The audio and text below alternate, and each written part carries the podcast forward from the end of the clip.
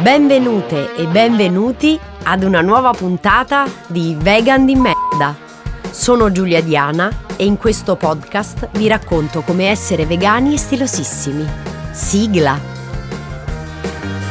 Giulia, la vegana di merda con l'asterisco, ora è il momento di Giulia, soltanto lei ti dirà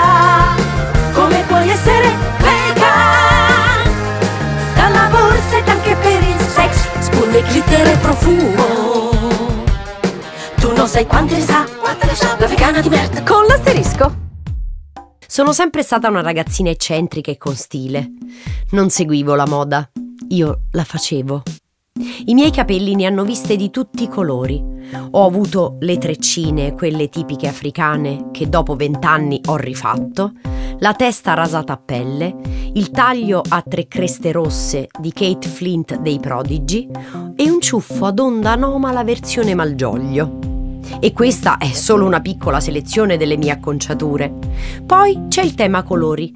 Li ho avuti tutti. Rosa, giallo solero, il gelato degli anni 90, arancione, rosso, azzurro, viola, bianco, verde prato, verde smeraldo, verde evidenziatore, molto verde in effetti. Mi annoiavo e mi annoio tuttora a vedermi sempre uguale. Ecco perché i miei poveri capelli hanno subito questo trattamento mm, speciale. Per i miei genitori era un incubo. Mia madre riusciva ad accorgersi dei miei cambiamenti addirittura al buio, quando rientravo a casa di notte.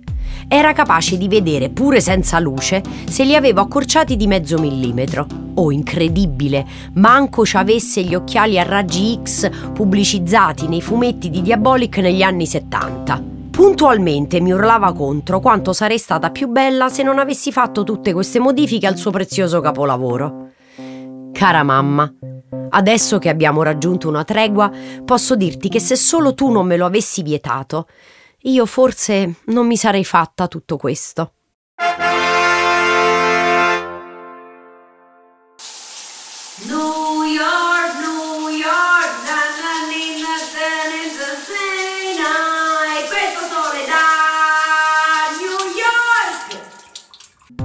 Come vi ho raccontato nella prima puntata, mi sono avvicinata al mondo vegan al liceo.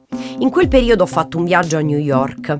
È stata per me una città fonte di ispirazione su molte cose, soprattutto quelle legate alla mia scelta etica, proprio perché molti prodotti che in Italia non riuscivo a trovare, in America invece erano già in commercio.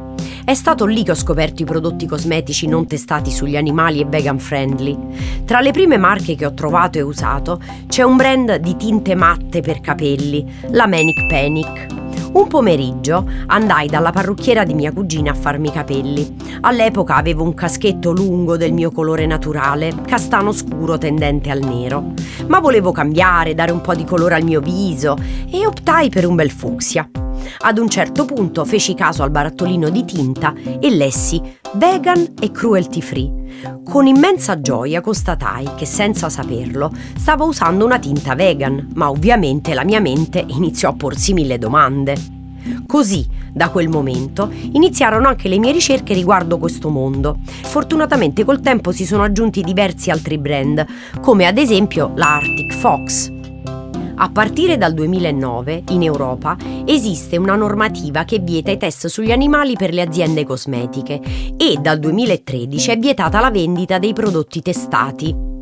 Cruelty free però non significa vegan perché il prodotto può non essere testato ma può contenere derivati di origine animale come miele, proteine della seta o proteine del latte, la placenta, utilizzata in alcuni prodotti per capelli per dare corpo e struttura, oppure la cheratina, un ingrediente di origine animale che può essere estratto dalla criniera, dalle piume o dalle corna di diversi animali. Tra le alternative vegetali alla cheratina troviamo le proteine della soia e l'olio di palma.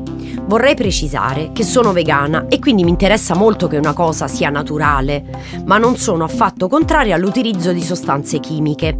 Preferisco di gran lunga un prodotto fatto in laboratorio senza utilizzo di derivati animali e ovviamente non testato su di essi, ad uno naturale che invece dietro nasconde una qualche forma di crudeltà tra i suoi ingredienti.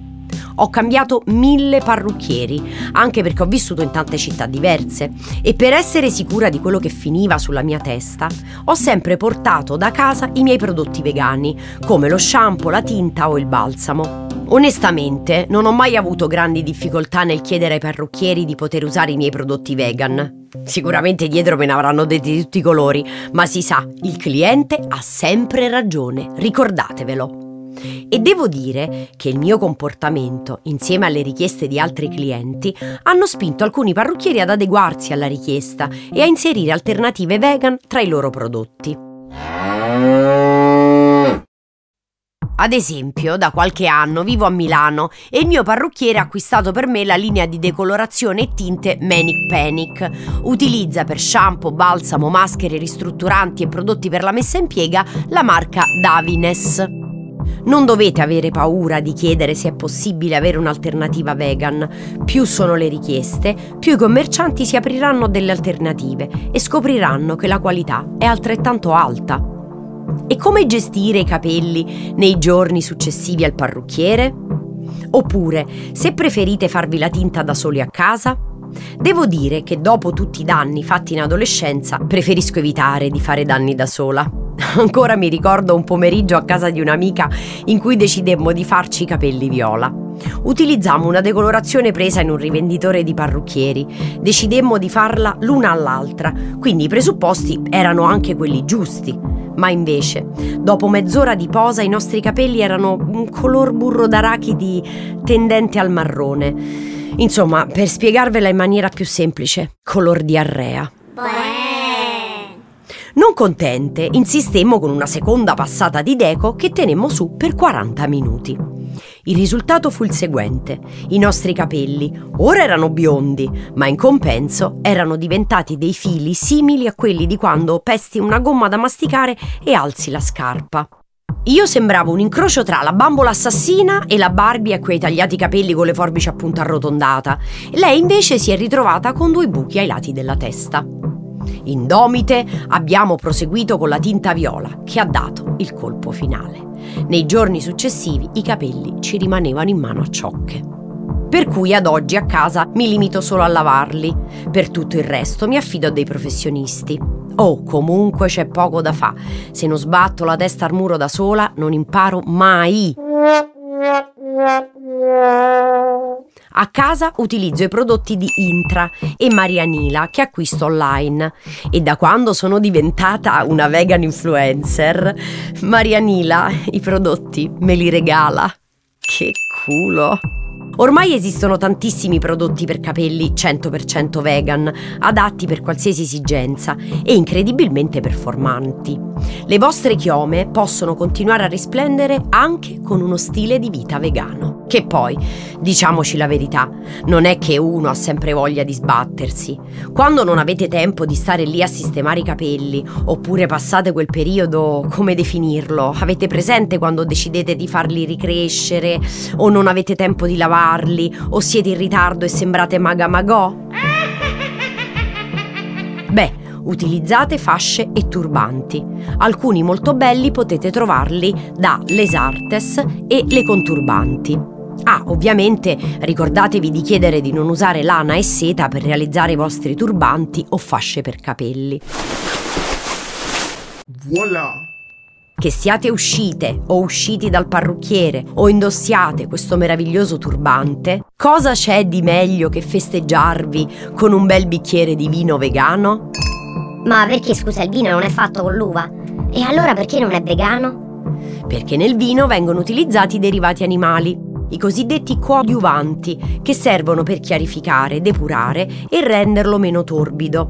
Si tratta di sostanze che a fine processo vengono rimosse dal prodotto finale, ma non vi è garanzia che non lasciino tracce. Vengono utilizzate soprattutto albumina e caseina, ma anche parti come le ossa, da cui deriva la gelatina alimentare, fibre derivanti dai crostacei, tipo la chitina, e persino la vescica e le membrane di alcuni animali. Ognuna di queste sostanze ha la capacità di trattenere le impurità che si vogliono eliminare. Ecco perché da qualche anno vengono utilizzate le certificazioni Vegan OK anche per i vini. Può essere però che ci siano vini comunque vegan friendly ma senza certificazione. In questi casi vi consiglio di cercare sul sito della cantina di produzione nella scheda tecnica alla voce vinificazione. Se la risposta non vi soddisfa, alzate il telefono e parlate con l'enologo dell'azienda che sarà in grado di sciogliere tutti i vostri dubbi. Potete comunque trovare vini vegani sia online, come per esempio su La Cantina Pizzolato, Ciuciu e su tannico.it, ma anche al supermercato. I miei preferiti in assoluto, comunque, sono i vini naturali della cantina Le Quattro Volte, non solo perché il vino in sé è buonissimo, ma perché è la cantina di cui è socio il mio cantante preferito, Bruno Risas. Quando lo bevo, mi piace immaginarlo nella tinozza a pigiare l'uva con i piedi e i pantaloni alla zompafosso.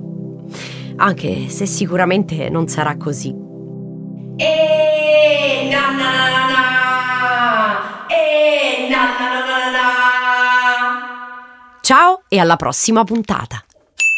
All'interno di questo podcast sono presenti e sono stati citati brand che al momento della registrazione non hanno rapporti commerciali con noi. Oh, poi se volete siamo qui, eh? Cioè, non è che ci tiriamo indietro se ci volete da due spicci. Vegan di merda è un podcast scritto e ideato da me, Giulia Diana. Hanno collaborato come editor Chiara Galeazzi, come acting coach Maria Beatrice Sinigaglia. La sigla è composta da Maria Beatrice Sinigaglia e prodotta da Fabio Brignone, il carino. La sonorizzazione è di Marta Blumi Tripodi. È un podcast prodotto da Dopcast.